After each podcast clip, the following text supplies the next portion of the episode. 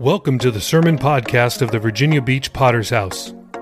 All this week, we are playing the evening sermons from the recent 2022 Bible Conference in Prescott, Arizona. We will resume our regular schedule this coming Saturday. We hope you enjoy today's sermon. Hallelujah. Wow, what a what a tremendous uh, atmosphere that's in this place and we thank God for excellent, excellent preaching and ministry, and it's a, a privilege just to be here and a chance to contribute and uh, all that God is doing. And so uh, thank God for that. You know, uh, since we start here at 6, it's an hour later there in Texas, and our church in San Antonio is right now in church. And so I intended to preach this sermon Sunday there. I wasn't able to do that last Sunday. And so I'm going to do it this Sunday. So if you're watching, change the channel. Uh, and, um, uh, and so um, there we go. All right, John chapter 11. We're going the Word of God, John chapter 11.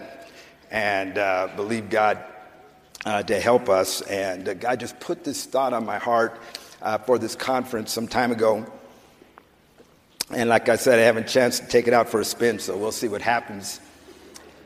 So here's an interesting fact. In 2022, as we are here today, approximately 1 million people have died due to war or to revolution in this century. About a million people. Let's go back 100 years. And by 1922, more than 50 million people had already died because of war and revolution. You know, if life were to go on, they're going to look back at the 20th century as an extremely bloody century. The reality is, they estimate around 230 million people were killed as a result of war or upheaval in the world.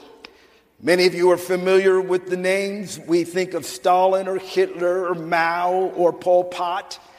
These men are uh, part of the Hall of Fame of evil who are responsible for the deaths uh, of multiplied many, many, many millions of people. But here's the reality these men didn't kill 230 million people. If you're going to kill people on that scale, you're going to have to have some help.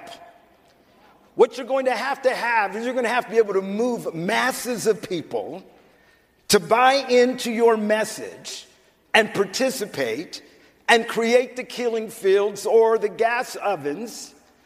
You're going to have to be able to create the pogroms, and all that uh, was a part of the last century. Um, and these men are known not necessarily for killing people, for, but for the ability to move masses of people to kill people. They did this by a message. There's a thread. If you look at uh, our last century, why they were able to accomplish this, there's a thread, and that's the thread that I want to preach on. And that is they were able to make the case that for the welfare of our society, we have to get rid of this group of people. There was this group of people, they are a menace, they're a nuisance, they are the cause. And uh, if we could just remove them, then we could have this wonderful ideal, this uh, political utopia that we keep talking about. They basically said, We are doing this for the greater good. Well, we know, you know, nobody wants to kill anybody, but uh, if we are going to achieve the greater good, then we are going to have to do this. And as a result, a terrible loss of life. I guess what inspired this sermon is I began to hear that being said an awful lot recently. I could have many quotes tonight, but I'm going to use only one quote somebody may have heard of before if you want to put that up. He said, There comes a time uh, when you do have to give up what you consider your individual right to make your own decision for the greater good of society. Dr. Science. now, this isn't a political sermon. But I want to tell you when you are hearing this over and over again, the greater good, the greater good, I'm telling you, if you're a born again Christian, you better fasten your seatbelt. I want to preach a sermon tonight called The Greater Good, John chapter 11. And we are going to drop into a secret meeting that is taking place among uh, uh, the chief priests. Um, and we will begin in verse 47. It says, Then the chief priests and the Pharisees gathered a council and said, What shall we do for this man, that's the Lord Jesus, works many signs? If we let him alone like this, everyone will believe in him, and the Romans will come and take away both our place and nation.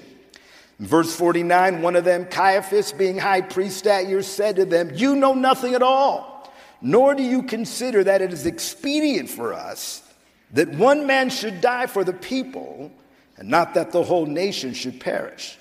Now, this he did not say on his own authority, but being high priest that year, he prophesied that Jesus would die for the nation.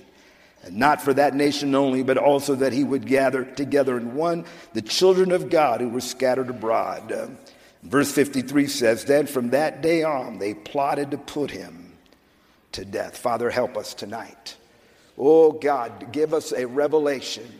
Preserve us, and God, visit us as individuals in Jesus' name, and all of God's people said, Amen. Now let's begin and let's look at the justification that's in our story here. So, here we are given access to these deliberations, and these are the final hours uh, before Jesus is going to be arrested. Now, what has happened here is the priests have grown tired of Jesus' ministry and they feared his growing popularity. Two recent events had taken place. We're looking in the final week of, of uh, Jesus' uh, uh, ministry here on earth. Um, and the two things that happened is one is Lazarus had been risen from the dead. That uh, this man that had been dead four days, uh, Jesus Christ stood um, and spoke, Lazarus, come forth, and Lazarus uh, came hopping out of that grave. Uh, it was a notable miracle. It was widely understood. And the Bible says, as a result, that many people came uh, and believed, uh, not because of what Jesus said, but because what Jesus did, that Lazarus was alive. It was so powerful, the Bible says they wanted to kill Lazarus. I mean, oh, that's a drag when you get risen from the dead and they want to kill you again. But this was something that had left a deep impression, and this is what they were actually referring to. Not only that, Jesus had ridden into Jerusalem on a donkey, and uh, he fulfilled a, thousand years earlier, they had brought the Ark of the Covenant uh, into Jerusalem, and now he has come in. And there, there's such a prophetic uh, uh, uh, presence there that the Bible says the people began to scream and cheer, and Jesus said the rocks would cry, and, and the priests were were upset and they, they were so troubled by this. And so they're worried and like, what are we going to do? How are we going to deal with this as popularity? It's almost like they felt they were losing grip until Caiaphas, the high priest, uh, speaks up. Um, and it's very, very interesting because he took Jesus' popularity and the notable miracles, uh, and he took that idea and he turned it on its head. And he said, okay, what we're going to do is we're going to create a rationale, a, a logic, a justification of why we need to kill him. Uh, and we're going to kill him uh, not because he's unpopular, but because he's too popular. And our scripture says in verse uh, 48 if we let him alone like this, everyone believe in, will believe in him, and the Romans will come and take away both our place and nation. And Caiaphas, being the high priest, said to them, You know nothing at all nor do you consider that it is expedient for that one man should die for the people and not that the whole nation should perish. In other words, we're going to sell this as the greater good. That's how we're going to pull this off. We are going to make the case uh, that if we let this man uh, uh, continue to move, uh, he is going to become such a menace to the Rome that they're going to come and they're going to kill all of us. Uh, and we are doing the nation a favor uh, to nip this in the bud and to prevent this. and so it, it, made perfect sense. yeah, yeah, yeah. We're going to take this man, and as Pastor Foley said this morning, we're going to commit the greatest crime in history, all in the name of the greater good. See, the doctrine of the greater good this evening, you know, the philosopher calls it utilitarianism. It is the idea that people are tools. There's a purpose, and to achieve that purpose, people are utility. That's all they are. to get us to achieve the purpose that we want. It is a moral argument that yes, we need to sacrifice the interests uh, of the individual uh, for, the people. And I'm going to talk about that tonight, but I'm going to give a little disclaimer if you'll allow me.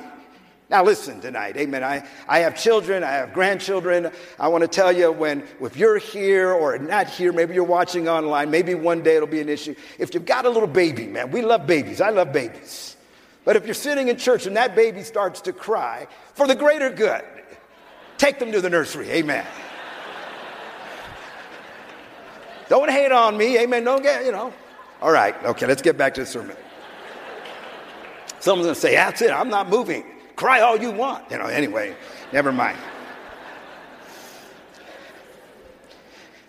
The moral argument that, yeah, you know what, for the larger purpose, why should we let this little nuisance stand in our way? To put it uh, simply, what is good for the majority is good. That's basically the morality. What is good for the majority is good. You know, you know what COVID, one of the things COVID has done, it's allowed sinners to become self righteous.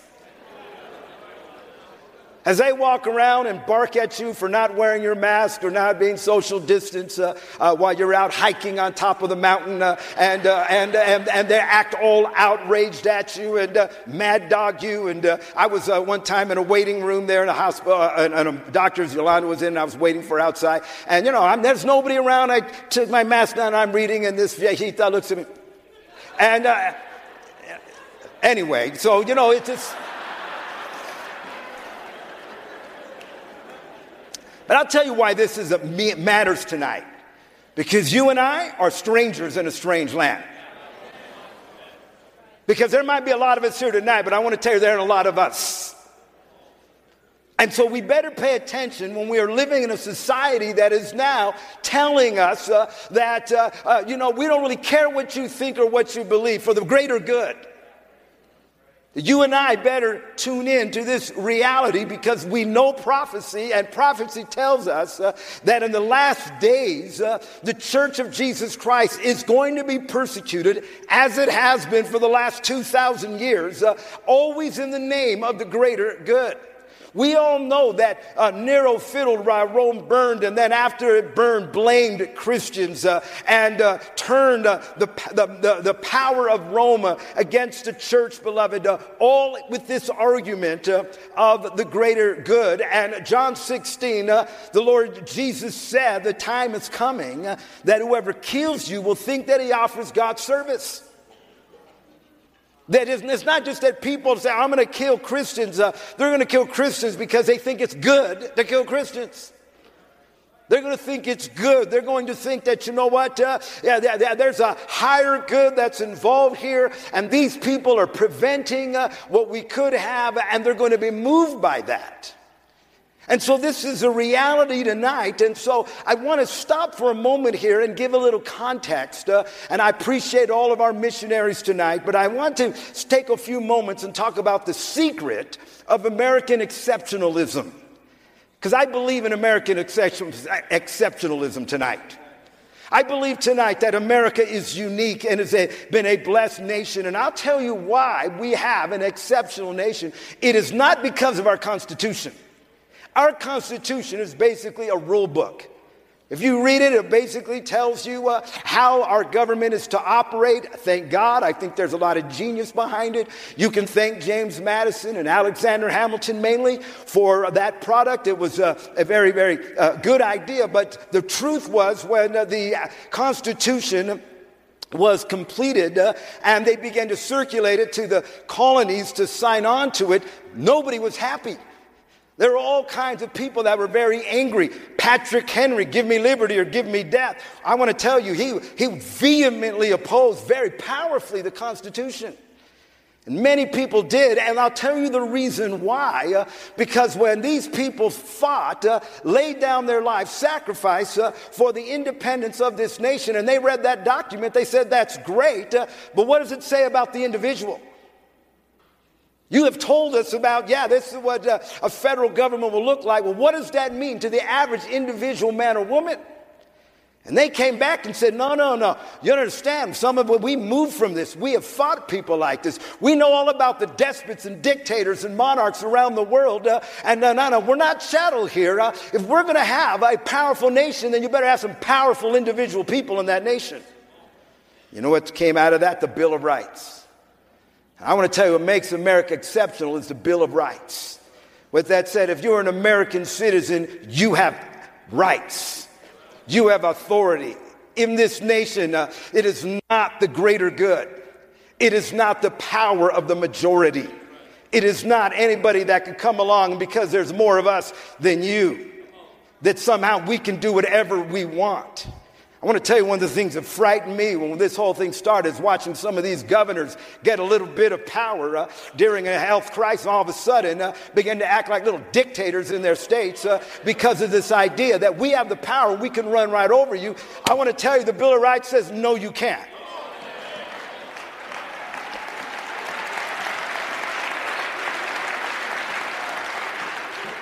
December 15th, just uh, not quite a month ago, was the 100 or the 230 year anniversary of the Bill of Rights. Not a whole lot was said about it, but Americans have the freedom to worship. The state can't tell us who to worship, and the, can't tell us, the state can't tell us not to worship. That's why we can stand on a street corner and preach. We don't back off. We can assemble. When they said don't assemble, we said no more, no more. We, get, we, we, uh, we tried to slow the curve. We're going back to church. You're not stopping us anymore. We're having church. We have the freedom to speech. We have the freedom to address our grievances with the government. We have the freedom of peaceful protest. These are enshrined. There's something, and so America took this. Do you know that monarchs and the elites of that generation thought America was crazy when they introduced the Bill of Rights. They said, You're crazy. You're going to empower these people, these individuals. You're going to give them the right to, to tell you what they don't like about your government, to peacefully protest. You're going to, you're, you're, you're going to, you're, you're, you're crazy. You're going to have nothing but problems. I want to tell you, it didn't work out that way because when you have empowered people, you have an empowered nation. All of a sudden, these are the people that over the last 245 years, again and again and again, has gone and helped other nations uh, and liberated nations. Uh, it didn't turn on America, it made America powerful. You know, if you read the Bill of Rights, you know, what's really interesting is that most of them have to do when you're not popular. That they said when this is going to matter is when you're not popular, when you get arrested. Amen. Some of y'all know what I'm talking about when you get arrested. You have a right to defense. You have a right to a speedy trial. You have a right to face your accuser. You got a right to bear arms. I'm preaching to the choir right now here in Prescott. It's not a suicide pact to have empowered people. Think with me tonight about a very powerful story about God's investment in individuals. Remember the story where uh, Ahab uh, sees a piece of property that he wants and it belongs to Naboth. You know, the Bible doesn't say a whole lot about Naboth. He's a good man, he's a faithful man. And Naboth will refuses to sell it to him or trade it for even a better property. And he says, Why? My father gave me this land, and my responsibility is to give it to my son. It's my inheritance. Won't do it. Nabal, uh, uh, uh, Ahab gets all upset. We know that he goes back to his palace uh, and he lies down, turns his face to the wall. If you look it up in Hebrew, it means he stuck his thumb in his mouth. But uh, he's sitting there, and Jezebel comes along and says to him, "What's wrong, Bill? I, I mean, what's wrong, Ahab?" And uh, and she he says, "How I want this property? Don't let me have this property." and and and her words, man. The spirit of Jezebel is a wicked spirit. She says, Then Jezebel, his wife, said to him, You now exercise authority over Israel. That's how she responded to him. You have the power. You're going to let this individual, you're going to let this one guy stand before power. You're in charge. Because this is how these people think. I'm in charge. And the Bible says she quickly went to work, had him canceled, and then he was killed. And Ahab quickly went and took possession of the property. But I want to tell you, God saw this. And better listen to me tonight if you are a person in a position of power. God saw that. he saw that he took and exploited his power to run over one man, Naboth.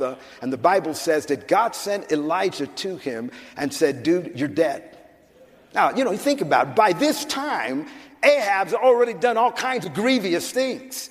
He's already a bad actor. In other words, he already deserves judgment. He already deserves death. He's already introduced Baal worship, all of that. And yet it didn't matter. It was right here uh, when he violated the rights of one man that the God of heaven uh, said, You're dead. I'm going to get you for this. And now, I want, you know how I'm going to do this? You know what's going to happen to you? Uh, you're going to die, and your blood is going to be shed right at the very spot where you killed this man and he spilled his blood.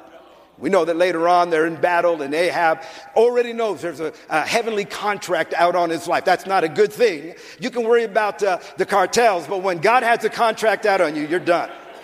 And the Bible says, you know, he changes clothes with foolish Jehoshaphat. He's trying to do everything he can. As soon as he realizes he's leaving, he gets in his chariot, heads the other way. We know that guy with the random arrow launches it. God gets a hold of it, goes right between his armor, pow! And he begins mortally wounded. Uh, and the Bible says, uh, as he's there dead or dying there in his chariot, those uh, uh horses uh, take him right and stop on the very ground where they killed Naboth. And the blood begins to pour out uh, because that's a lesson for any man in power. You step on people because you think you can. you think that you have all. And there's a God in heaven who has power tonight, and he keeps an eye on the individual. I want to talk to you then about God in the individual tonight. Genesis 2 7, God, the Lord God formed man out of the dust of the ground and breathed into his nostrils the breath of life, and man became a living soul. I don't want to offend anybody tonight, but the Bible says that what makes men different than the animals is that God breathed the breath of life in man. He did not breathe in your dog. I just lost half the people right now. Amen. You go to a hotel nowadays, you feel like you're in a kennel.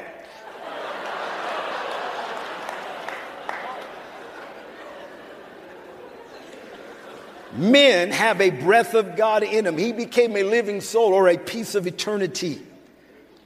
The gospel, beloved, is powerfully aimed at individuals, not a collective. Our ministry, the ministry of Jesus, came to individuals. Think with me about some of the most well known verses that we use so often. The very hairs of your head are numbered. You are of more value than sparrows. He leaves the 99 and goes to the one. Uh, heaven rejoices over one sinner who repents. We hear this, and these are all the words of the Lord Jesus. He is accenting and emphasizing uh, the individual. You know, that remember the first time that they tried to kill Jesus? Let me read it to you, Luke 4. I tell you truly, many widows were in Israel in the days of Elijah when the heaven was shut up three and a half years.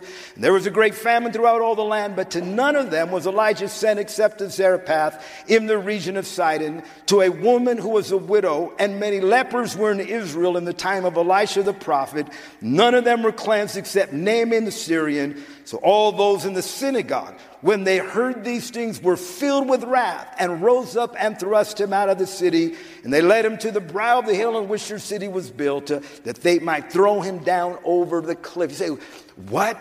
That statement arouse that kind of passion and hatred in those people that they would want to take Jesus and throw him over a cliff. And you read, what was it? I tell you what it was. It was Jesus Christ saying, you know what? I know people by name, and guess what? I know Gentiles by name. There's a widow in Zarephath. There's a man named Naaman. Whether they're the lowest or the highest, it makes no difference. God knows people. These people thought Gentiles. They saw a collective. They saw a group, a group that's out of covenant with God. And Jesus stood up and said, I know people. I know people. I know people you hate. And I love them uh, and I'll help them. And I want to tell you, when you start doing that, that ticks people off. The glory of the church is that you and I are not a collective tonight. We're not just a mass. We're not just a bunch of faceless people. Everybody here tonight is an individual. Every one of you is a miracle. You know what makes a church powerful tonight? It is the, the premise of the church that when we come here, every one of us has our own relationship with God. We have our own salvation, that we pray and we read our Bible. That every one of us, uh, it doesn't matter what gender you are, how old you are, uh, has saying, God, I want your will for my life.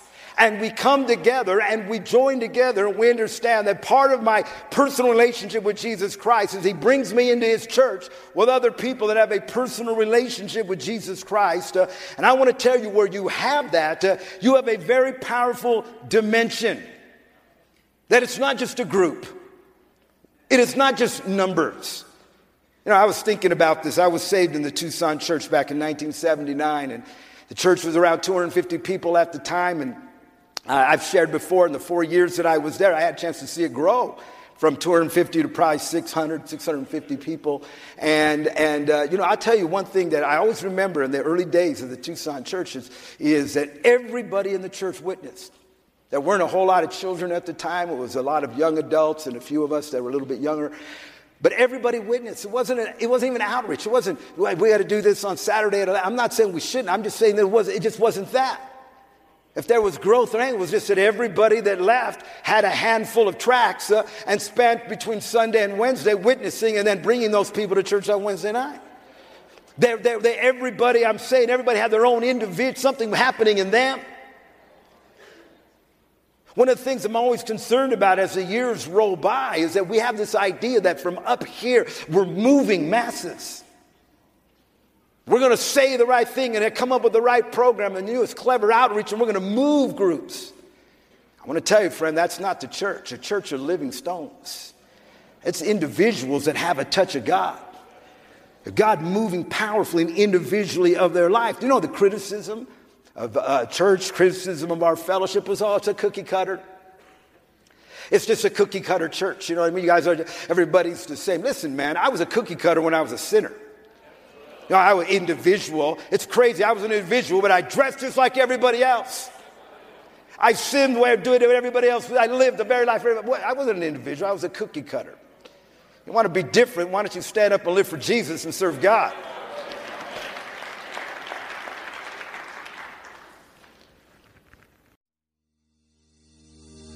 Thanks again for listening to the free version of the VBPH Sermon Podcast, where we post sermons on Mondays, Wednesdays, Fridays, and Sundays. We also have a premium version of this podcast, which posts sermons and interviews every single day of the week.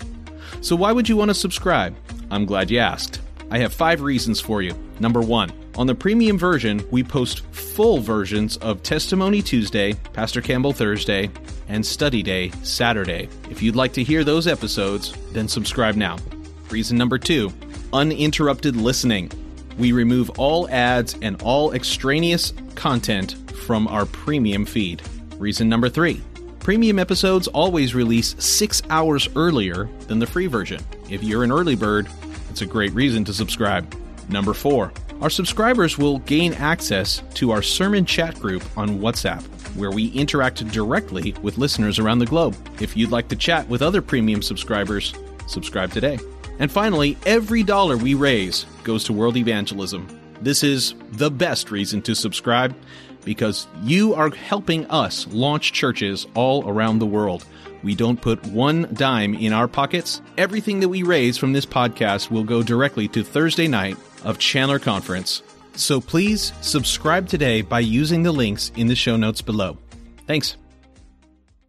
You know, the disciples were all very different. I was thinking about, uh, uh, uh, uh I was watching the services yesterday morning, and I was thinking just about our, just, just this week, all the different accents that we've heard. You know, we've heard a, a, a Nigerian accent, we've had a Russian accent. Who ever thought we'd have had a Russian accent in our fellowship back in the 80s?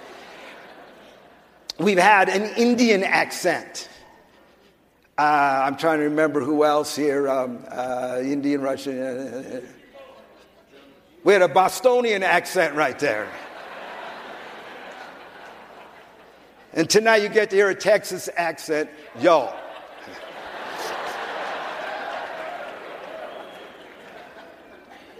What I'm saying to you, and I don't think, oh, these are just a bunch of cookie cutters. I'm going to tell you, these, you know why these men are powerful preachers? Because they've individually touched God. That's how come. Because they were discipled in a church that uh, said, this is, I'm going to let these men find the will of God for their life. See, we, we will not have powerful churches unless we have powerful people in our churches. If we're threatened by powerful people, if we're not really interested in empowering people, you can't have a powerful church. A powerful church isn't one that just does what you say.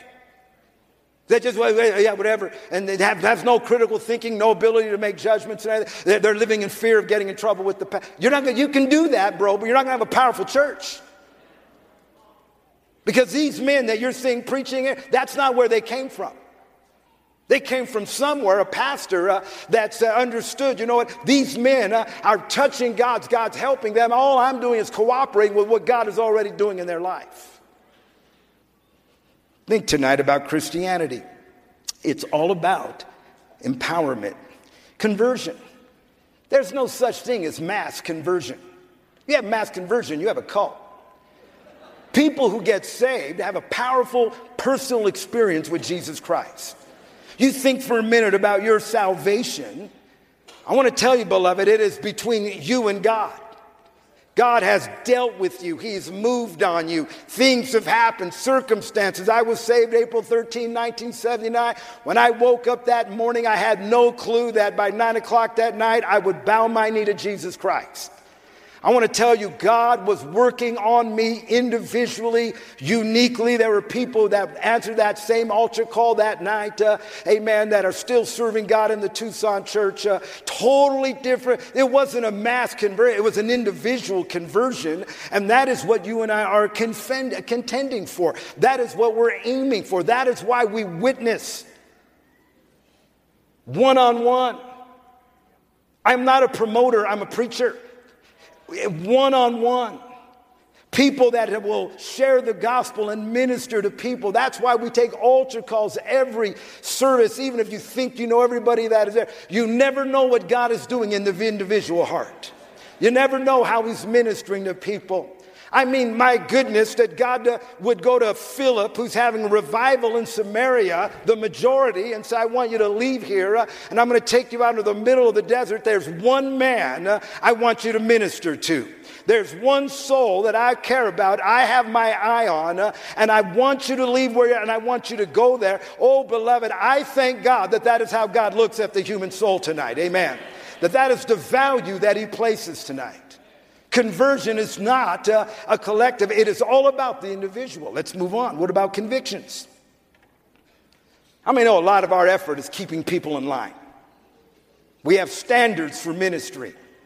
And I want you to know that we have every right and every responsibility to have standards and say, if you're going to serve in ministry here, then you are going to uh, have to help us set an example uh, and create a culture of discipleship. And so this is what we expect from you. Uh, and, and we do that uh, in our church in San Antonio. We have the same standards there in San Antonio. You're going to be on the platform. You're going to wear a tie or dress.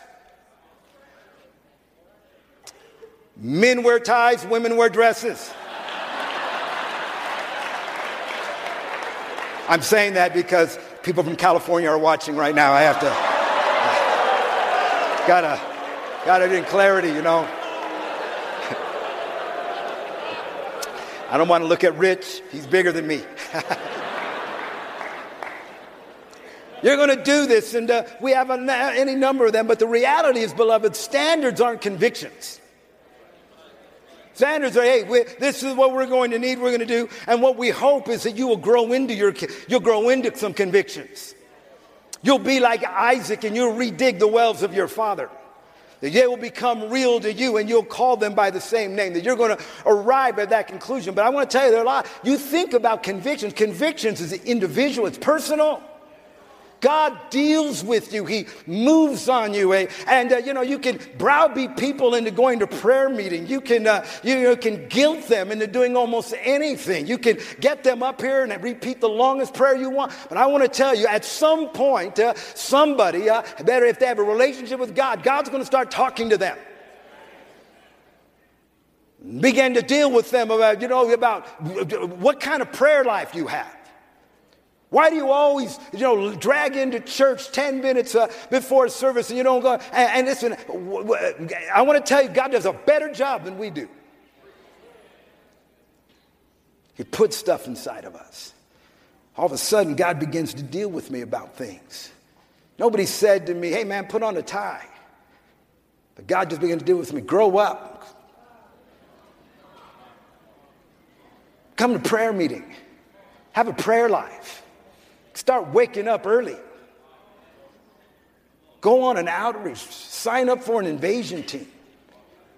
And God begins to put things in you and they become convictions, and God begins to deal with you. Personal holiness. Oh, God, I want to be right. I want to be right when nobody's around. I want to be right.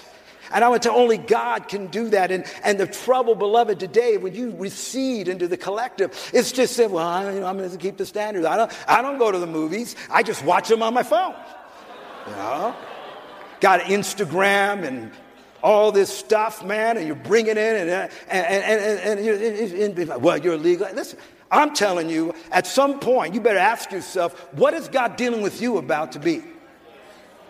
What personal choices is he dealing with you about? Amen. no, David, I think Pastor Payne mentioned this yesterday, is in the cave, and there's uh, King Saul, and Saul's trying to kill him, and David, Saul decides to go to the bathroom, and the cave happens to be where they're all hiding, and, and so uh, uh, as Saul is indisposed, David and his men are right around him, and all his men are, kill him, kill him, shank, you know, and, and, doing all this. And, and David's there, and he's like, what do I do? And then he says, you know what I'll do? I, I don't want to kill him, but I'm going to just cut a little piece of his robe to prove to him I could have killed him, but I didn't want to kill him. Well, why don't you back off? And the Bible says that David just cuts a little piece, and bam, the Spirit of God deals with him. Everybody in that cave said, there's nothing wrong with that. This guy's trying to kill you. I don't think that's wrong. I don't have a conviction about that. But David, somehow, in that relationship with God, God was able to reach down and put something in him, and it didn't matter what everybody else around him thought. Let me ask you tonight do you have convictions or are you measuring on what everybody else is doing tonight? Is it all about, well, you know, so so every once in a while I got to bring somebody in, they're in ministry, and hey, you did this or that. You know what they do? They throw other people under the bus. They start confessing uh, and, uh, you know, pleading, get a plea bill, you know, and they're, they're, they put all this, and, it's like, and, and, and, my response when they give that to me is not, really, give me their names. My response is, well, is, that, is that all there is to you? Is this what it is? You set your whole life based on what other people are doing? You have no personal convictions of your own? A man convinced against his will is of the same opinion still. You can't make people this, Pastor. But I want to tell you tonight if you're a Christian in this world that is saying these things, you better figure out what you believe and who you are. Thirdly, there's calling. The call of God is personal. The call of God is not a collective. We come here, we get moved on, preaching can move our hearts. But, beloved, and last night when Pastor Campbell called for a hundred men that were willing to go to India, and thank God there are men that say, yeah, I'm willing to go. But I want to tell you tonight, God dropped on some men last night. God spoke to them um, very powerfully. The Bible says that Jesus, when he called the 12, called them by name. They, their names are come. This was not a group who wants to follow me. Come on, anybody wants to come, let's go. No, no, by name. I want to tell you, the call of God is by name. If you have time, find any one of these preachers. Uh, there are hundreds of them. Pull them aside and say, How did you know you were called? Uh, and that brother will keep you for the next three hours. Because any man that's called has a testimony about his calling. His calling is as real as Moses and the burning bush. It is something very personal. Uh, it was never a group thing. Uh, you know, every once in a while you have these embittered uh, people, you know, uh, I just went to conference and I got the hype or I felt, you know, you weren't anybody unless you were a preacher. What a cop out. I want to tell you, friend, uh, when God calls you, you know that he called you. Uh, and you know what? He doesn't uncall you after he called you either. Samuel, Samuel. I mean, when I think about those words, Samuel, Samuel. I mean, what are we doing here this week? We are here gathered with the belief that God is going to say, Samuel, Samuel, Juan, Carlos, that He's going to call men by name, that they're going to be troubled, they're going to go and not be able to sleep at night, they're going to be disturbed in their spirit. It's going to be personal to them. It's going to cause them to change everything they thought they were going to do for the next year. It's the empowered individual that God is able to reach down and move people's lives. Let me hurry up and close here this evening. Our will is to do His will. See, the greatest devotion, beloved, is not that you and I are compelled to do anything, but that we choose to do what He wants us to do. It's when the individual says, I'm going to do the will of God. I want God's blessed in my life. Grant Harris, uh, Brent's here tonight. Brent and Sarah pastored in China for five years, and uh, they were the last American missionary in our fellowship. Uh, they get tossed, and they finally left back in September. And uh, we were talking the other day, and Brent gave me a very interesting observation about China. So, you know, here's China, you know, they're saber rattling, and, you know, we hear all this stuff about China and now these things that they're doing towards Taiwan and all of that. Brent made an interesting statement, I guess, that's out there over in that part of the world. And the, they, the belief is that China would, is not going to go to war. And the reason why I thought was pretty fascinating, and that is that China, as many of you know, for many years had a one child only policy. And so today's Chinese military is made up of men who are the end of the line for two, genera- two different family lines. I know that. I remember going to China years ago. The most spoiled, rotten kids I ever saw were little Chinese. They called them little emperors because, you know, one child had uh, the parents, four grandparents, uh, and, and uh, they, they represented the end of the line and today's Chinese military, and that, the, you know, this is not Korea. You read about the, the war in Korea, and I want to tell you, man, uh, that Mao was sending uh, these men by the thousands, the tens of thousands. Many of them were bare feet in the middle of winter, and they were stacking their bodies like cordwood. That's not, this isn't Korea. Today's military if they, they haven't been to war since Korea, that the idea that the, the, the population is not going to tolerate it. I want to tell you tonight laying down a life is voluntary. Nobody's trying to make you do anything. Ross McGinnis, Army Specialist Ross McGinnis, 19 year old, outside of Baghdad. He's riding up in the, uh, uh, the gun turret up on top. They're traveling through. Hand grenade is tossed and falls inside the vehicle, the armored personnel vehicle. This 19 year old young man is sitting above it. He sees that grenade and he has the option of simply leaping off of the vehicle and saving his life. But rather than do that, that 19 year old young man threw himself down lay on top of that grenade and absorbed its explosion, saving the other four soldiers that were there. Of course, he was given the Medal of Honor posthumously. Greater love has no man than this, that he laid down his life for his friends. See, that wasn't compelled. That wasn't the four grabbing him and pulling him down. This is the choice of an individual to say, This is what I will do. This is what I'm willing to do. This is the power of the surrendered life. It's when you sit here as an American, you sit here saved, redeemed, whatever country that you're from, and, and now God has blessed you and helped you, and, and you could do a million things, but you say, No, no, I choose this. I choose this. Thursday night, Men are going to grab their wives and hold their hands. They're going to walk up on this stage. And when they stand here, they're saying, You didn't make me do this. Uh, nobody fooled me to do that. I stand here of my own free will, choosing the will of God, uh, choosing a nation. Uh, I'm going to lay down my life for that nation.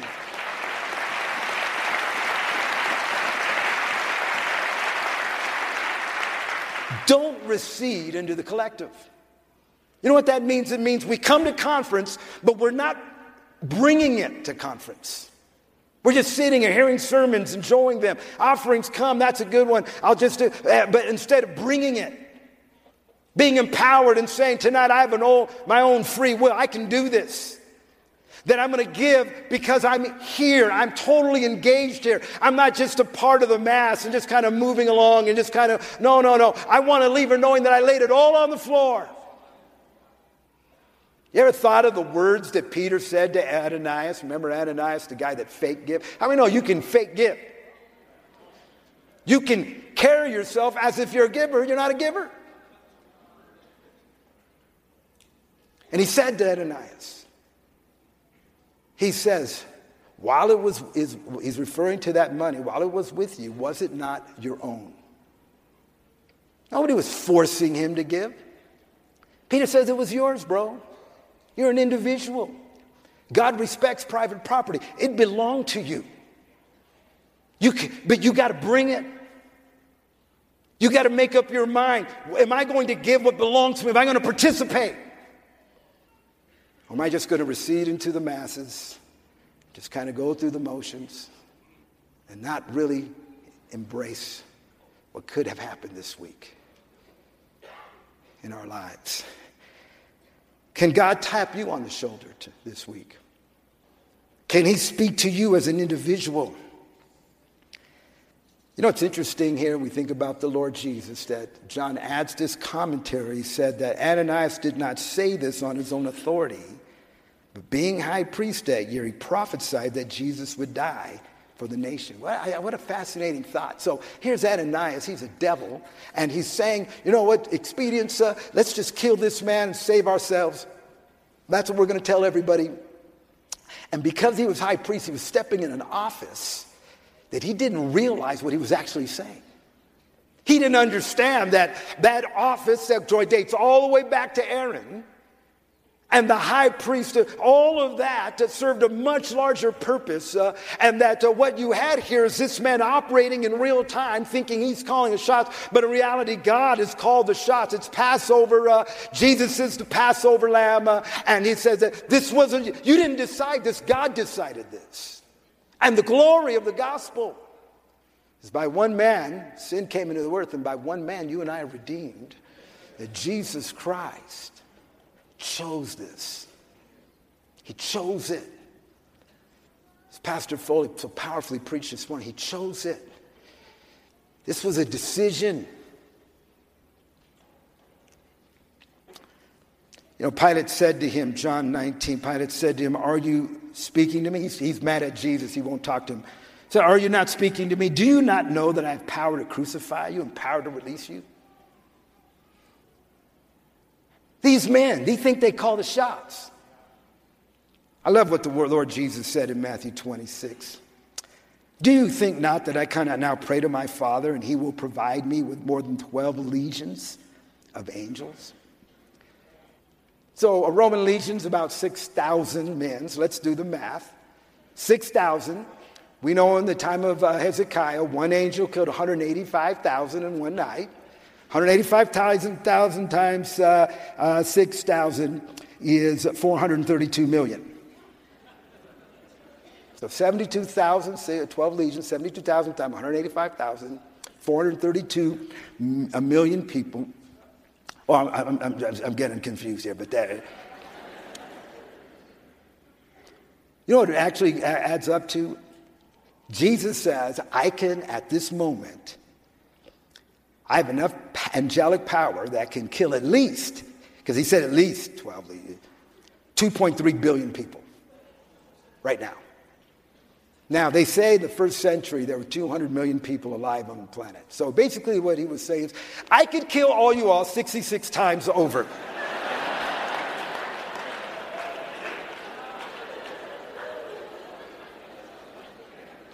that this was on his mind. And there's Pilate. Don't you know I have the power to take you?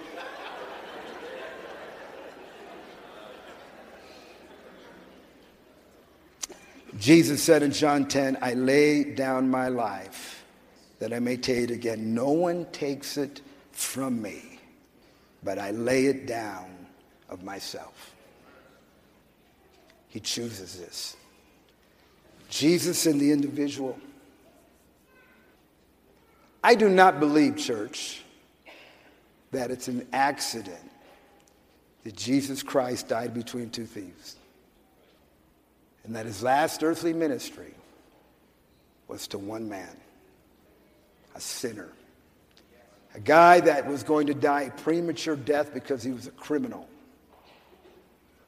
And his last conversation, Lord, remember me when you come into your kingdom. Today you will be with me in paradise. And, and, and with all that, he fed the multitudes, and the priests are worried about the masses and all of that.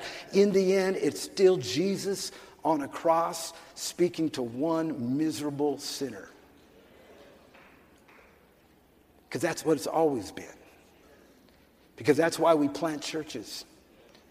That's why we send out just two people, a man and a wife, an Abraham and a Sarah, every last one of them. And we go and they go, and they're going to get one person saved, and then a second and a third. It is not masses, church, it's individual souls.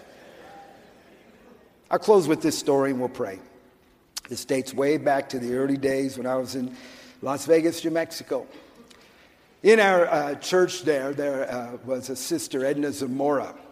Edna worked at this uh, little bakery in the center of town called Spick and Span. Now, Las Vegas, I've told you before, it was a state mental institution, and they would let the, the uh, clients out every once in a while, so the city had a lot of characters. Uh, and uh, there was a guy that was a town drunk.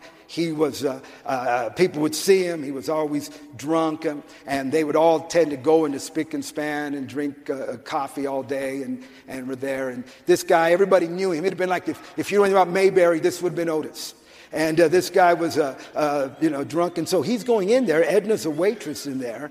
And she begins to witness to him. He's an affable character, but he's a drunk. And she begins to witness to him. And then one day, Jasper comes to church. Uh, and, uh, you know, he's 30. He's not bathed. He smells. He's homeless. And he comes and he, and he comes down to the altar and prays, you know, and, and he's homeless. And so we have a men's home. And so uh, we throw him in the men's home, and it's just kind of like, let's see how this, this lasts. And next thing you know, things start happening in Jasper. He starts cleaning up his act. He, he gets sober. He starts, you know, coming to church and coming to prayer and just, you know, God's helping him. Jasper at the time would have been around 50. All of us are in our early 20s. And, and, and God starts helping Jasper. He's a character. I remember one time Yolanda walked in and Jasper smiling and he's chewing on something. Yolanda says, What are you chewing? He says, I'm chewing gum against gum because you didn't have any teeth. And, uh, you know, I took him to a conference. You know, only God knows the people we take to conference, you know. And back then, the church was right on Skid Row, and they, we, the hotel they used was right next to the Caros. And, and you know, it's the kind of hotel that gets rated. And, uh, and I remember one of, one of the people came and said, Hey, that disciple uh, from your church, you know, or was at the Carols at three in the morning talking to all the prostitutes. And, and I said, Jasper, what are you doing? Said, they need Jesus. And I mean, but, you know, whatever. Jasper ended up joining the choir. God was helping him. And I remember one Sunday, Jasper by then had moved, got his own place, and one Sunday didn't come to church. And so we were looking for him. And so one of the guys went, knocked on his door, and asked him, uh, you know, the landlord, and they came open the door, and Jasper had died. He had a heart attack. He'd probably been in the church maybe six months. He's from Somerset, Massachusetts or Somerville, Massachusetts. That's what it's called. And so the police, you know, I'm the pastor, I'm like 22, and they came and they said, We have tracked down his sister's phone number. Will you call and inform the family that he died? And so I said, You know. So I called this lady on the phone and I explained who I am. And I said, uh, I'm calling because uh, your, your brother Jasper's died. And um, you know, and she's, oh, and she starts to cry on the phone, and, and she just starts to say, oh, we feel, Jasper, I mean, he was an alcoholic, and he had six kids, and his wife left him, and he just couldn't handle it, and he just drifted. We hadn't heard from him for years, and we know, you know, that, you know, we, we knew that this was bound to happen, and, and, and I said, well, wait a minute, hold on, ma'am, wait a minute, that's not the whole story. She said, what? I said, Jasper, six months ago, gave his life to Jesus. He wasn't drinking anymore. What? He wasn't drinking anymore. He was in our church. He's singing in our choir. She's, oh my God, she's crying on the phone. Uh, and, and, and it just brought home to me. I thought I walked away from that conversation and thinking, you know, this is who Jesus Christ is tonight. This is what we mean by the God of the individual.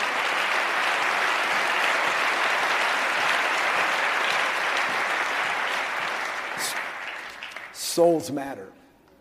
That picture Pastor Campbell showed us last night, every single one of them matters. I want to tell you tonight, it doesn't matter who you are, you matter tonight. God has invested power in you to change the world. Let's bow our heads.